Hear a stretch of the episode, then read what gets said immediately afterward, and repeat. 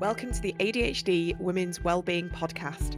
I'm Kate Moore Youssef, and I'm a wellbeing and lifestyle coach, EFT practitioner, mum to four kids, and passionate about helping more women to understand and accept their amazing ADHD brains. After speaking to many women just like me and probably you, I know there is a need for more health and lifestyle support for women newly diagnosed with ADHD.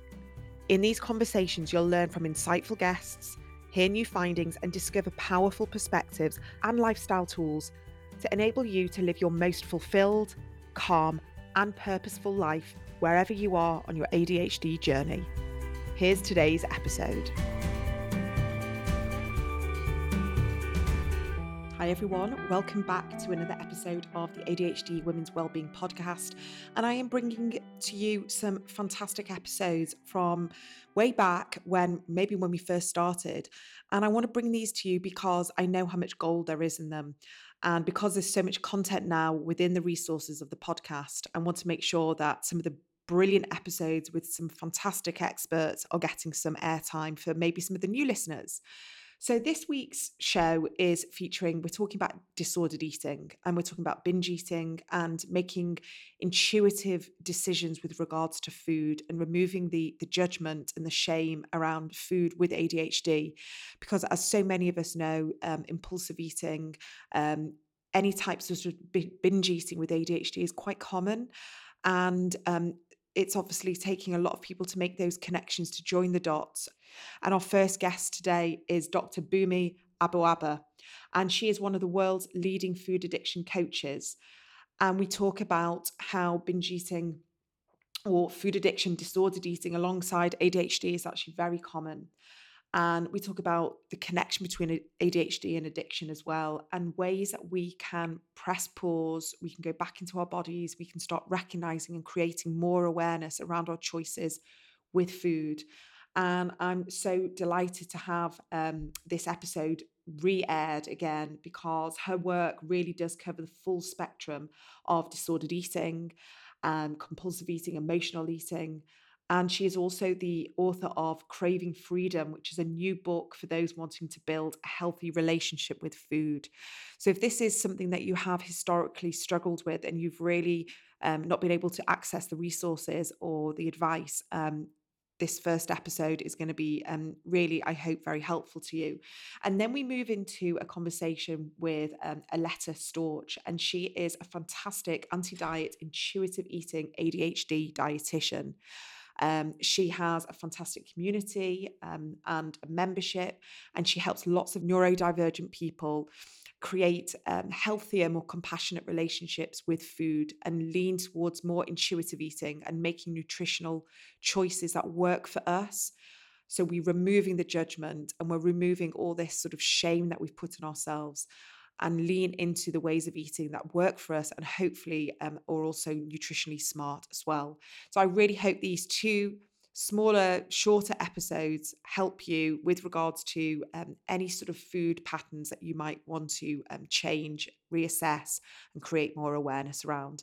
Now, as always, please do check out the resources on my website. I have lots of free ones, paid for ones, longer workshops. I've got the ADHD Women's Hormone series, which is fantastic. And we've got lots of nutritional and lifestyle advice there with Kim Schweiger and also Sophie Tully, two fantastic nutritional therapists specializing in slightly different things. So if nutrition, food, um, supplements, anything like that is of interest, we've got that all in the hormone series. So here's my conversation with Dr. Bunmi Aboaba. So my journey basically is my annus horribilis, I call it, was 2008. That was my breakdown. Years before that, I struggled with alcohol.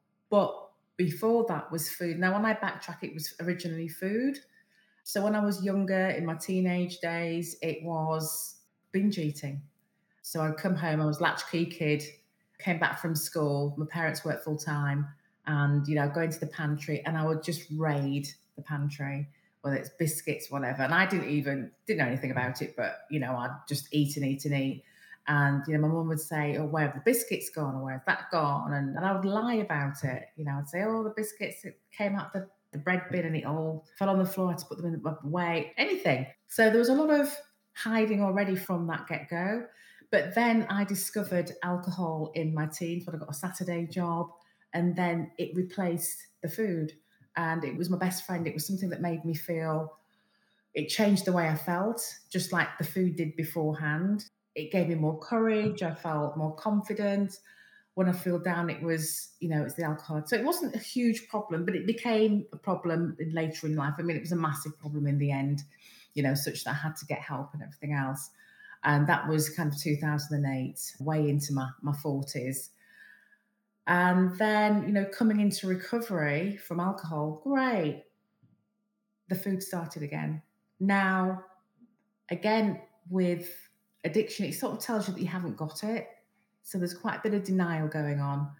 And, you know, when I came into recovery from alcohol, I was really happy about that. But now I was starting to kind of latch onto food again and it became really ferocious. So for nine months in my recovery from alcohol, I started to binge on junk food, uh, biscuits, anything I could get my hand on that just gave me that big sense, that big high.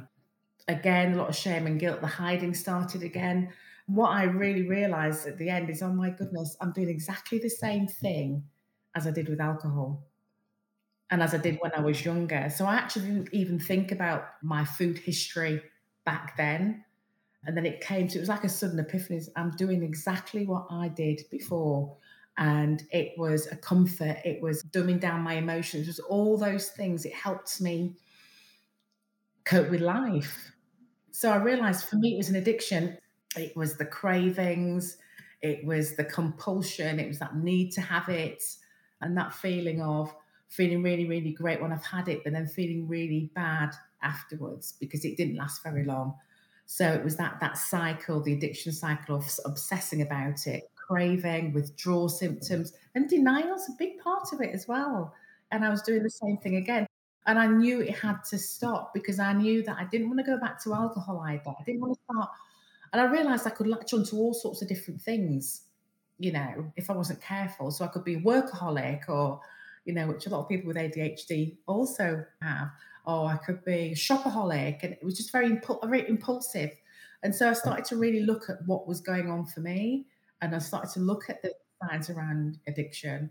And that's when I just thought, my goodness, it's exactly the same thing, but it's a different drug, and it's food. Yeah, exactly. Um, so, how did you get the help that you needed, and how did your food addiction or your addictions help you become someone that helps people now? First of all, you know, I was still in sort of early days of my own recovery, but I knew for me, for some reason, I don't know, maybe I was connected to the right person, but a friend of mine, because I was starting to feel a bit down because I was trying to stop the eating, trying to, you know, the alcohol, I did go to 12 step programs, you know, which really helped me. But there was something more, you know, I needed more. And a friend of mine suggested that I see a friend who, you know, was a shaman. She did like holistic things like crystals and whatever, Reiki. Hmm. And I thought, let me just go and see it because, you know, I didn't want to binge again. I didn't want to drink again. And I didn't want to go on medication. So my next step was okay, let me keep an open mind and see this lady. And I'm a bit of a science board and thinking, oh, well, well let's see, but I don't know if it's going to work. So when I went to go and see her, Anna, lovely, she's a friend of mine to this day, you know, I started to feel better and I started to think, well, let me use the holistic things as well, holistic avenues. So I got very curious about Reiki, which helps calm you down. Everything that calmed me down really helped. It kind of created this space for me to think it just kind of calmed me down. It gave me the space between the first thought and the second thought. The first thought is like, let me, I need to do this, or I need to eat, or I need to drink, or I need to do that, to making a decision and calming me down to not do it. So I started to explore that. So at that time, I wasn't looking at helping other people. So I started to look that journey, things like hypnosis, NLP, all of those things that helped calm me down give me a sense of peace without having to reach for something to help my emotion. You know, as always, something has to change my emotion. Yeah. So that was my journey for the next few years, up to about 2014, 15. And then I went into becoming, um, I was helping people, like for instance, in 12 Step, became a sponsor. And then I just thought I really want to help people with addiction. So I became a recovery coach, so helping people with alcohol addiction. But then, interestingly enough, people again, maybe this was my calling, people coming to me with, Oh, I've heard that you're good with alcohol. Are you any good with food? So I said, Oh, yeah. But it started to kind of, I know where you're coming from. I understand what you're, yeah. you're saying. So it was like, Oh, again, it was another, it's my calling so I started to specialize in food and addiction and, you know, food addiction counselor, just about to qualify in that, but I'm a registered food addiction coach. And for me, it's because so many people don't realize they've got it. You know, they're saying 50% of people with struggling with obesity have food addiction, 30% who are overweight and normal weight have food addiction, and 20% of the population who are underweight are exhibiting food addiction. So it's out there. You know, that is data, that is solid data. And as I said, so many people just want to have some sense of direction and awareness of it. And it could be just education and just saying, this is what it is. Oh my goodness. So that's what it is. Right. Let's have some simple steps. You know, and some people know what you're suffering, you know, you're struggling with, and it's a case of, right, brilliant. Nobody's told me that before. Oh, I see. You know, it's a it's a physiological problem. It's in the body. And then it latches onto emotions. I think that's the most powerful bit, isn't it? When people understand that it is physiological, neurological, it is there's an, an actual reason that it's not just down to poor willpower or someone that's like greedy or all these negative connotations that we've you know especially growing up with society and family conditioning and especially i think what typically happens and i know with adhd for sure it's completely genetic. So we will have seen it in like parental behavior or in siblings or um, and then we see the patterns emerging either in ourselves or our children and that's when we start getting sort of like different light bulb moments. I mean for me from a personal perspective when i had my adhd diagnosis i'd spent years trying to fix myself genuinely trying to fix myself, thinking, well, there's something wrong with me for sure. Like, why can't I stick at things? And why am I so impulsive? And why am I always trying new things and losing things? And all of that. I used to call myself the most terrible things. And my self esteem was rock bottom. Then I found out actually, this is why your brain is working in this specific way. And it's not like someone else's and who you're comparing to. And all of a sudden, I was just like, okay, those the self-acceptance started coming in a little bit. I'm still working on that.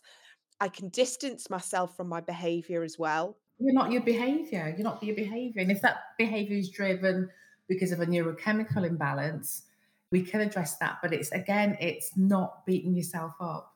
My question is where do people start? If people are listening now, listeners are nodding their heads and saying, Yes, this has been me for years. How do they begin this journey of trying to manage their disordered eating? Mm-hmm. First thing I would say, just this all very simplified because everybody's different, is first of all, you know, what was your relationship with food? And historically, because you know, a relationship with food does stem back usually to childhood and whether it was, you know, used as a reward or deprivation. There's so many readers, so many connotations to what's happening later on in years from you know their relationship with food childhood. So we kind of unravel that a little bit. Not too much because as a coach i try and move people forward but we can't kind of shut the door on our past. So let's look at what were the patterns from when you were younger. You know how did you use food? How did you feel? What were your say triggers you know what drove you to eat or not eat in the case? And really just kind of un- unpeel that a little bit in a safe way to be able to get to a kind of peace around what happened in the past and let's move it forward is very very important. So it's getting a sense of more awareness. People aren't people are rushing around doing especially somebody with adhd and it's just sitting and just reflecting and saying okay yeah that did happen and i would eat and i would hide it and i would do that. And you know, what came up for you? What were the feelings around that? What were the feelings around before you ate? Um, what were the feelings as you were eating in your body? So it's very much like body listening. So we start to look at body listening, body awareness, because again, we're kind of cut off from our emotions. You know, sort of the mind body thing needs to be reconnected. So it's progress, it's a slow kind of unraveling, and then kind of wrap it up and go, we are where we are, making peace with that. And then moving forward, how do we, again, how do we structure it so that, you know, you are more in control of the binge eating? And again, it's not linear.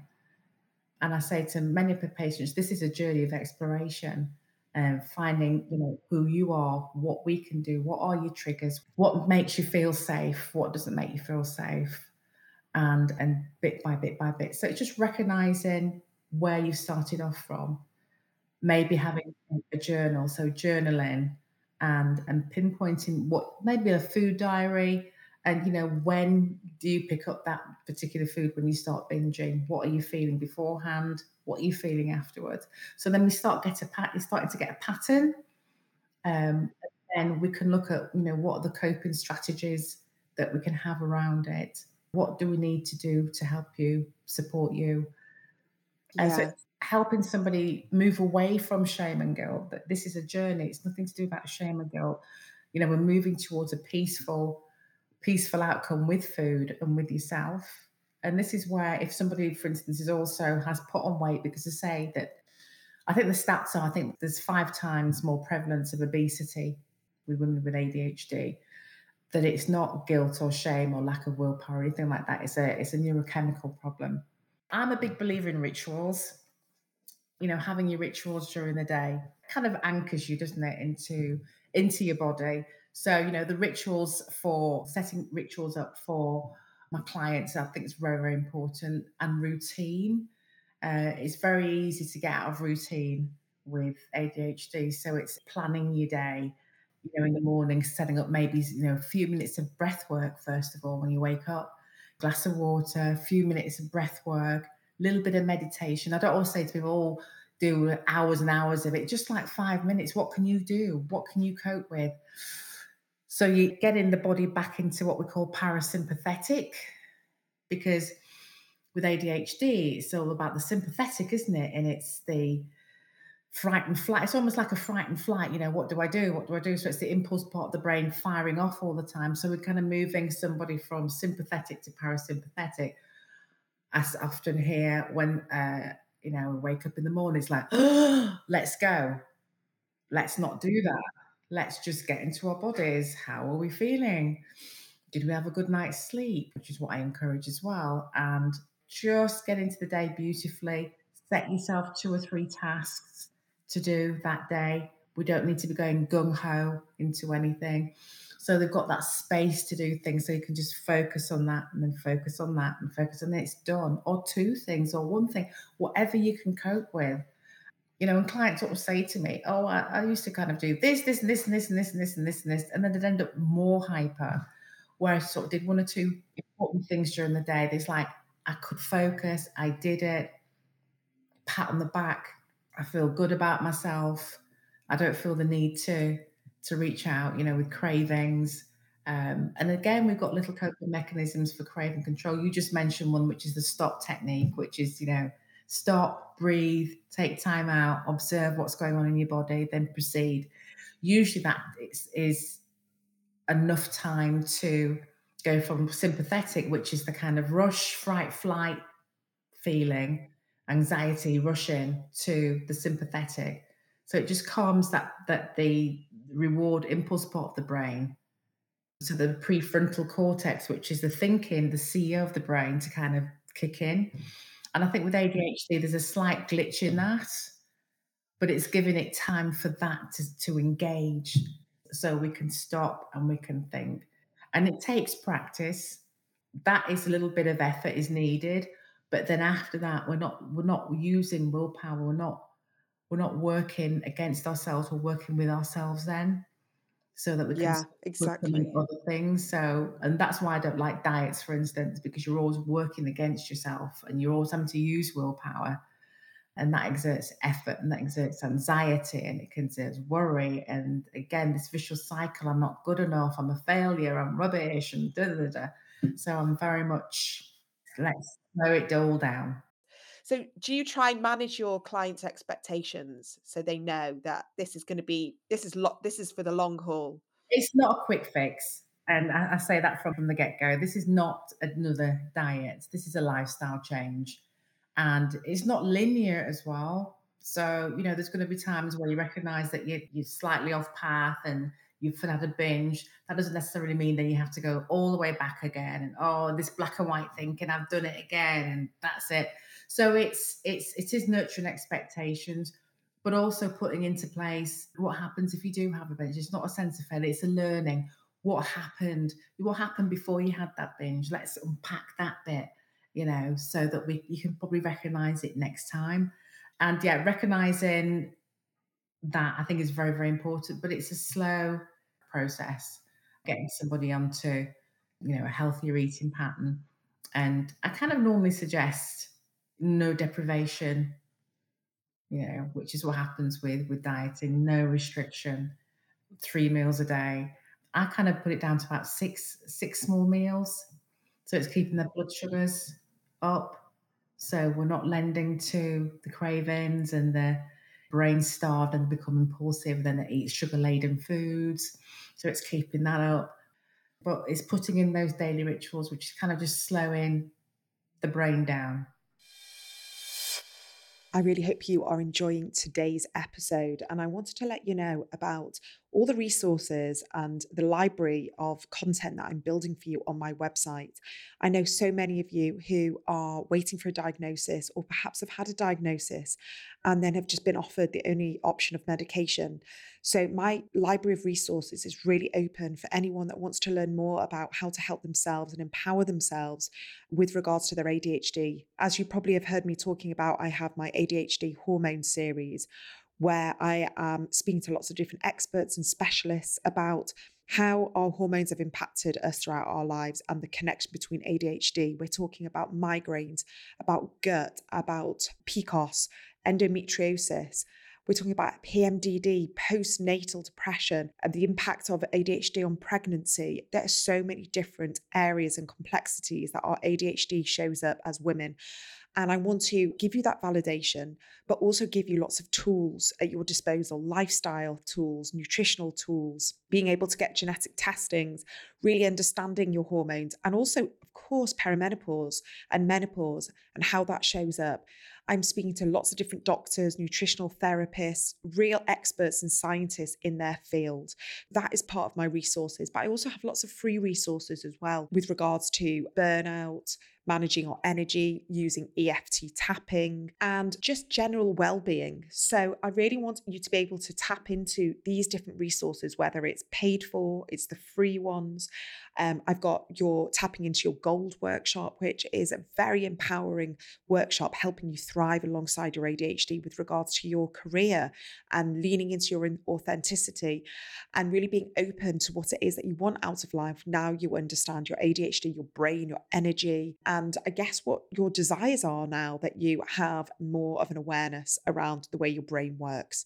So please head to my website, adhdwomenswellbeing.co.uk, choose the resources that work for you. Start slow, start with one workshop, with one resource. Try not to get overwhelmed. But I do urge you to look at the ADHD and hormones workshops because it's so groundbreaking and we're giving you the most up to date information. And I am updating this with new specialists and experts as we speak. So I've just updated it. And from September onwards, we are going to be increasing the price due to the increase in resources. So if you are interested, I would urge you to, to look at it right now at the launch price. And now here's my conversation with Aleta Storch.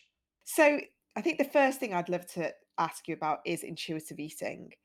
And I think we'll get into the nitty gritty of all the different connections with ADHD and nutrition. But we hear this terminology bandied around and it can feel quite big and we're not quite sure what that means. Can you explain what it means? And I guess, are most people eating intuitively or how does that work? Yeah, no, that's a great question. So I like to think of intuitive eating as just being able to like know your own body and understand your own needs and be able to like eat when you're hungry, stop when you're full, and like sometimes thinking ahead and being able to eat even though you're not hungry, but you know you're going to be hungry later. Or sometimes eating beyond fullness because you're celebrating at a party and you really enjoy chocolate cake. Oftentimes people just see it as like that hunger fullness diet of, of only eating when you're hungry and stopping when you're full. And there are so many more factors that are involved in it.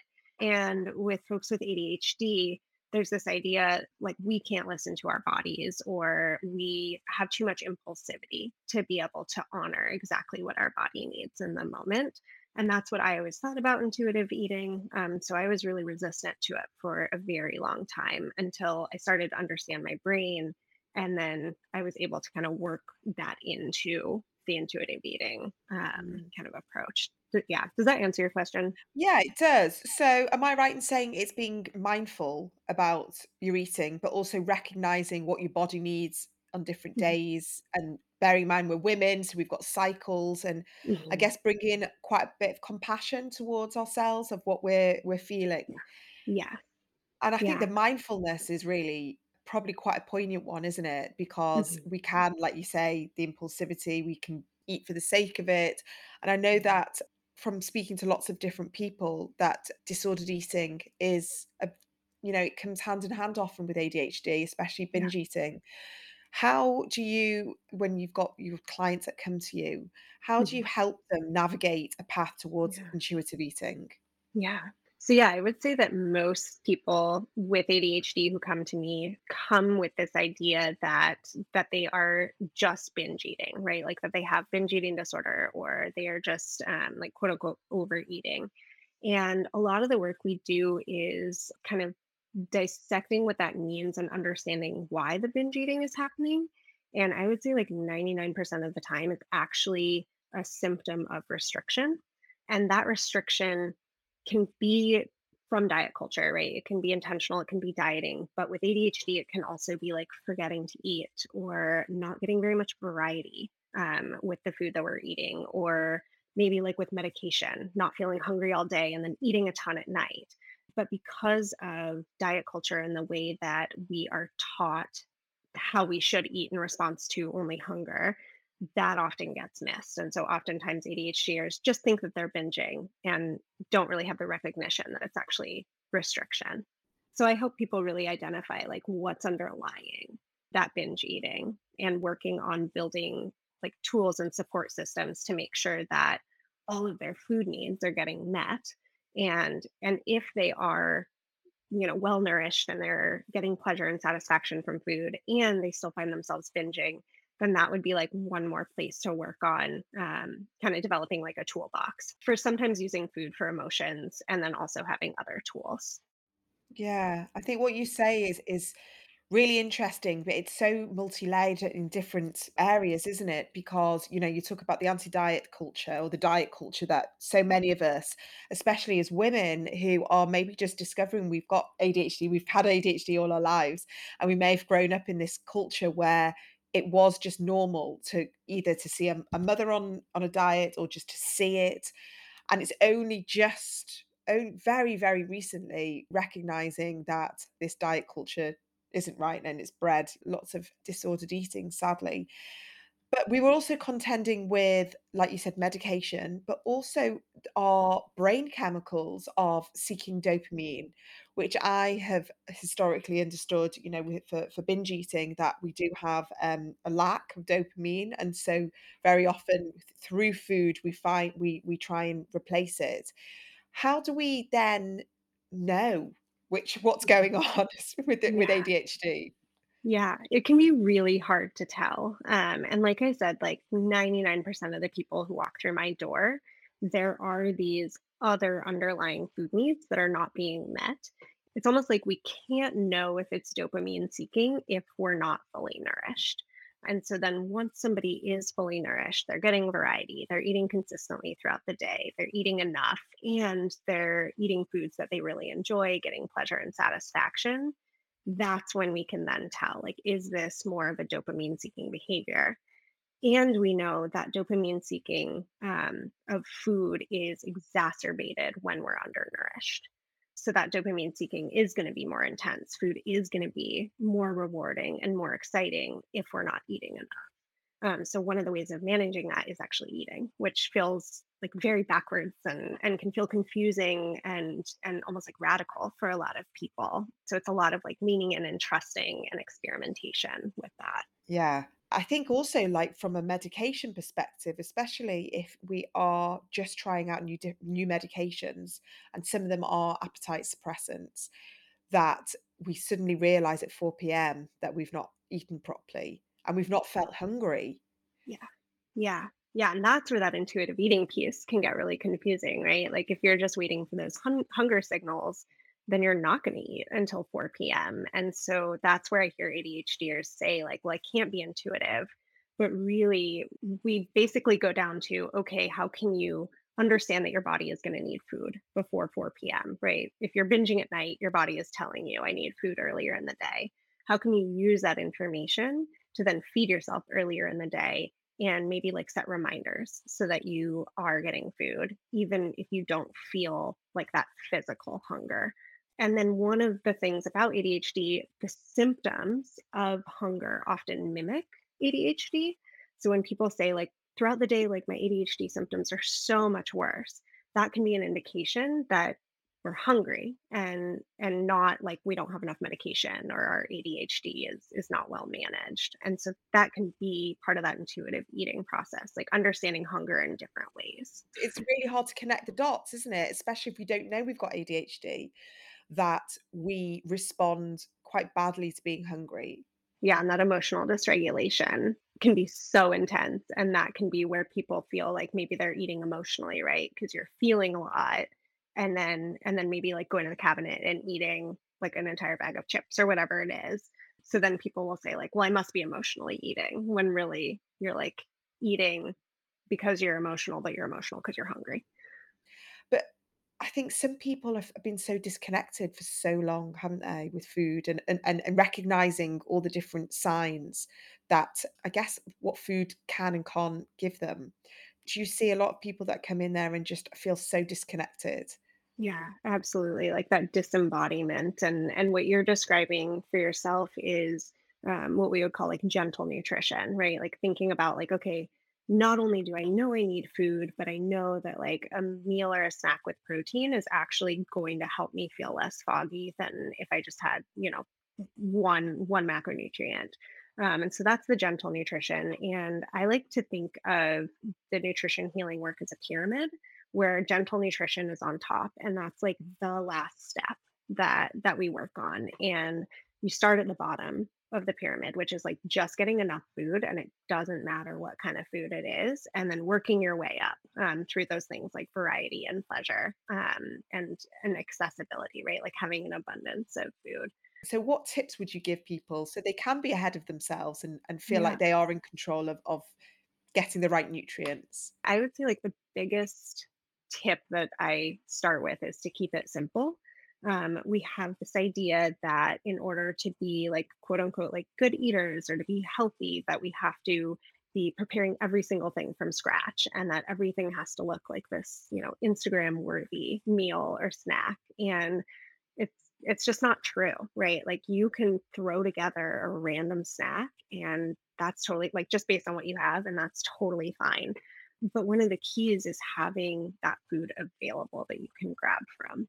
And so it might be just like stocking your fridge with foods that you know that you like and not not trying to say like I'm going to have cheese and crackers on Monday afternoon, right? It might be like open the fridge and really start to think about like what actually sounds good, what speaks to you, and then just grabbing that and eating it and letting that be okay. And then with meals, really relying on like pre-cut vegetables, right? Because if, if there's too many steps, we're not going to do it. Um, and that's something I learned about myself early on. Like, I'm not going to sit and cut up an onion and carrots and celery to start a soup. Um, and so I'll just buy the like combo pack of like mirepoix, right? And and just use that um, because it's already prepared. It makes things easier. And so really just asking like, how can I make this one or two or three steps easier and Mhm. not feel all this pressure to have to do everything um, Yeah. on my own? Um, Yeah. and that that goes against diet culture, but it's so important for for folks with executive dysfunction. I saw in your Instagram that you're a big um, fan of the Instant Pot. Is that right? Yes. Yes, and I'm, like, not sponsored by Instant Pot, don't get any kickbacks, but I I really believe that, like, every ADHDer should experiment with one and see if it's something that works for them, um, because you can you can throw anything in, and one of my favorite things is, like, taking frozen meat out of the freezer and throwing it in because I never remember to take it out. That's just not something that's gonna happen for me, um, and so that was a big game changer, and, yeah, just being able to, like, throw things in and walk away um, makes making dinner so much easier for me. Y yeah, I have to say I I've got one as well, and I love it, and I use it for so many different things, and exactly that, you know, say you come in from work or you come in with your kids, and you and you've had that realization that you've not done anything. It's all it's just so much quicker, and again, it's you've got another tool to your belt, haven't you, of instead of shaming yourself and, "Oh my god, I've not done this again," it's okay. Like, I've got the Instant Pot, I can do this, I can throw some stuff in from the freezer, and dinner will still be ready, you know, at a decent time, as opposed to having to resort to whether it's takeaway and the spiral of of of shame again of, "Oh, here's another night I've I've done a takeaway, another night I've not been organized." So, it's definitely trying to find lots of tools and hacks that work for Mhm. us, that may not work for other people with other families, that you know, I was speaking to someone recently, someone else with ADHD, and she just said the minute she dropped this story that everything had to look like her neighbor or her friend, the way they did things, it was like this freedom. It was almost like this blank canvas for life that she'd written all these rules that the way things should be, and she kept struggling to achieve these, you know, get to that place of and and she was comparing herself all the time, and then Yeah. she just made a choice. It's literally just making a choice that I'm not gonna subscribe to the way they do things because the way they do things is the way that's right for them, it's not right for me. And once we make that choice, when we've got the recognition that, okay, we've got ADHD, this is why we've always been in resistance to lots of things, we've struggled, but I can make a choice now. I can either go do things my way, which work and still feeds me and still feeds my family, or I can still keep pushing and resisting and kind of, you know, getting angry with myself. So it's it's nice to be able to have that place where it, it's it's almost like a, a self-acceptance and a forgiveness Mm. for the way we are, and let's find a way that works for us. Mhm. Yeah, yeah, it's totally like unlearning that internalized ableism, right? That belief that we're broken if we can't do things perfectly or consistently or in an organized way. Um, and so, yeah, like you said, like letting go of that narrative. Um, and that's where the self compassion piece is huge. I think that it comes into every conversation that I have with an ADHD in every session. We we talk about, okay, and how can you have self-compassion, right? Because things aren't going to go, like you said, the way that that we're taught or we're shown they should that it should go. Yeah, self-compassion is huge. Always learning, always learning, and and I think we have to have the self-compassion for knowing, like you say, that every day is gonna be different, and we're gonna have really good days, and we're gonna think we've, like, smashed it, and we've learned, and then we're gonna wake up the next morning, and everything's gonna be late, and we didn't go to bed the night before, like, the time we wanted to, and we're gonna start the morning, but that doesn't mean that every day is gonna be like that, whereas I think maybe beforehand, we just wrote this script about ourselves and we kind of like fall into that character of I'm the person that can't get up in time to have breakfast. I'm the person that doesn't prepare dinner. And we just, you know, fall into that way of being. Whereas maybe we can just start talking to ourselves that every day. We just try the hardest that we can with the resources that we've got depending on our cycles, depending on the, all the outside, you know, circumstances that are going on, because nothing's linear and no one's perfect, ADHD or Yeah. not. Like, no one is perfect. Yeah. Yeah, absolutely. And so much of like meal planning and and thinking about food and cooking is almost like planning for that perfect day every day. And so I love to think about like how can we plan for different levels of energy and time and capacity and even like motivation, right? And maybe maybe you sleep in past your alarm. Like can you have one breakfast option that's just grab and go? for those days where you where you don't get up early but then you could have an option for the days where you do get up early right like maybe you're making an omelet on those days where you feel like a 10 and you're grabbing a granola bar on the days where you feel like a 1 and that way you're still nourishing your body and you're still feeding yourself um, and not falling into that pit of shame of like oh i didn't feed myself again i didn't have time um, and so it, it is like almost this level planning and knowing like we're going to have a whole range of days and that's okay.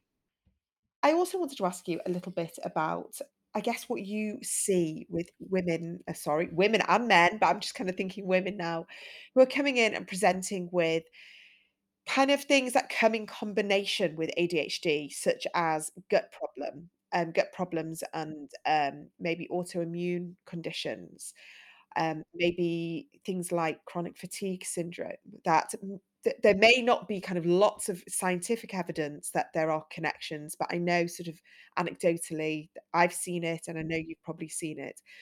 What how why is that? Why are we presenting with these different conditions alongside the adhd Yeah, yeah, I love that question. I think it's something that like I wish I even talked more more about because it's something I see so often. Um, and oftentimes like these conditions that are would be considered like not well managed, right?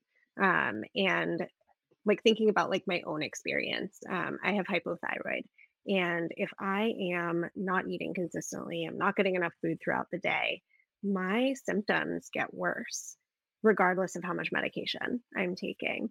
And so oftentimes like that's happening because of the ADHD and it's making the you know the fatigue and um, just like not feeling well the brain fog it's making it worse um, but i'm blaming it on the adhd and not really thinking about like okay well maybe if i was just feeding myself like all of these things could be better um, and so i think it, it is more about like the organization and the management of of our lives in general um, that we see these conditions exacerbated in folks that have adhd it's sort of like a um, like a parallel symptom, I guess, for lack of a better word. where do people start if they're listening to this now and they are recognizing that this is them this has been a big part of their life for so long Yeah, can it be managed through food and food alone right, right. I would say the answer to that is no, and I'm so glad that you, yeah, that you mentioned um, more of like that stress management because there is such a connection between our guts and our brains. Um, there's like actually a nerve that connects the two, and so ADHDers have been found to have higher levels of stress and higher levels of cortisol.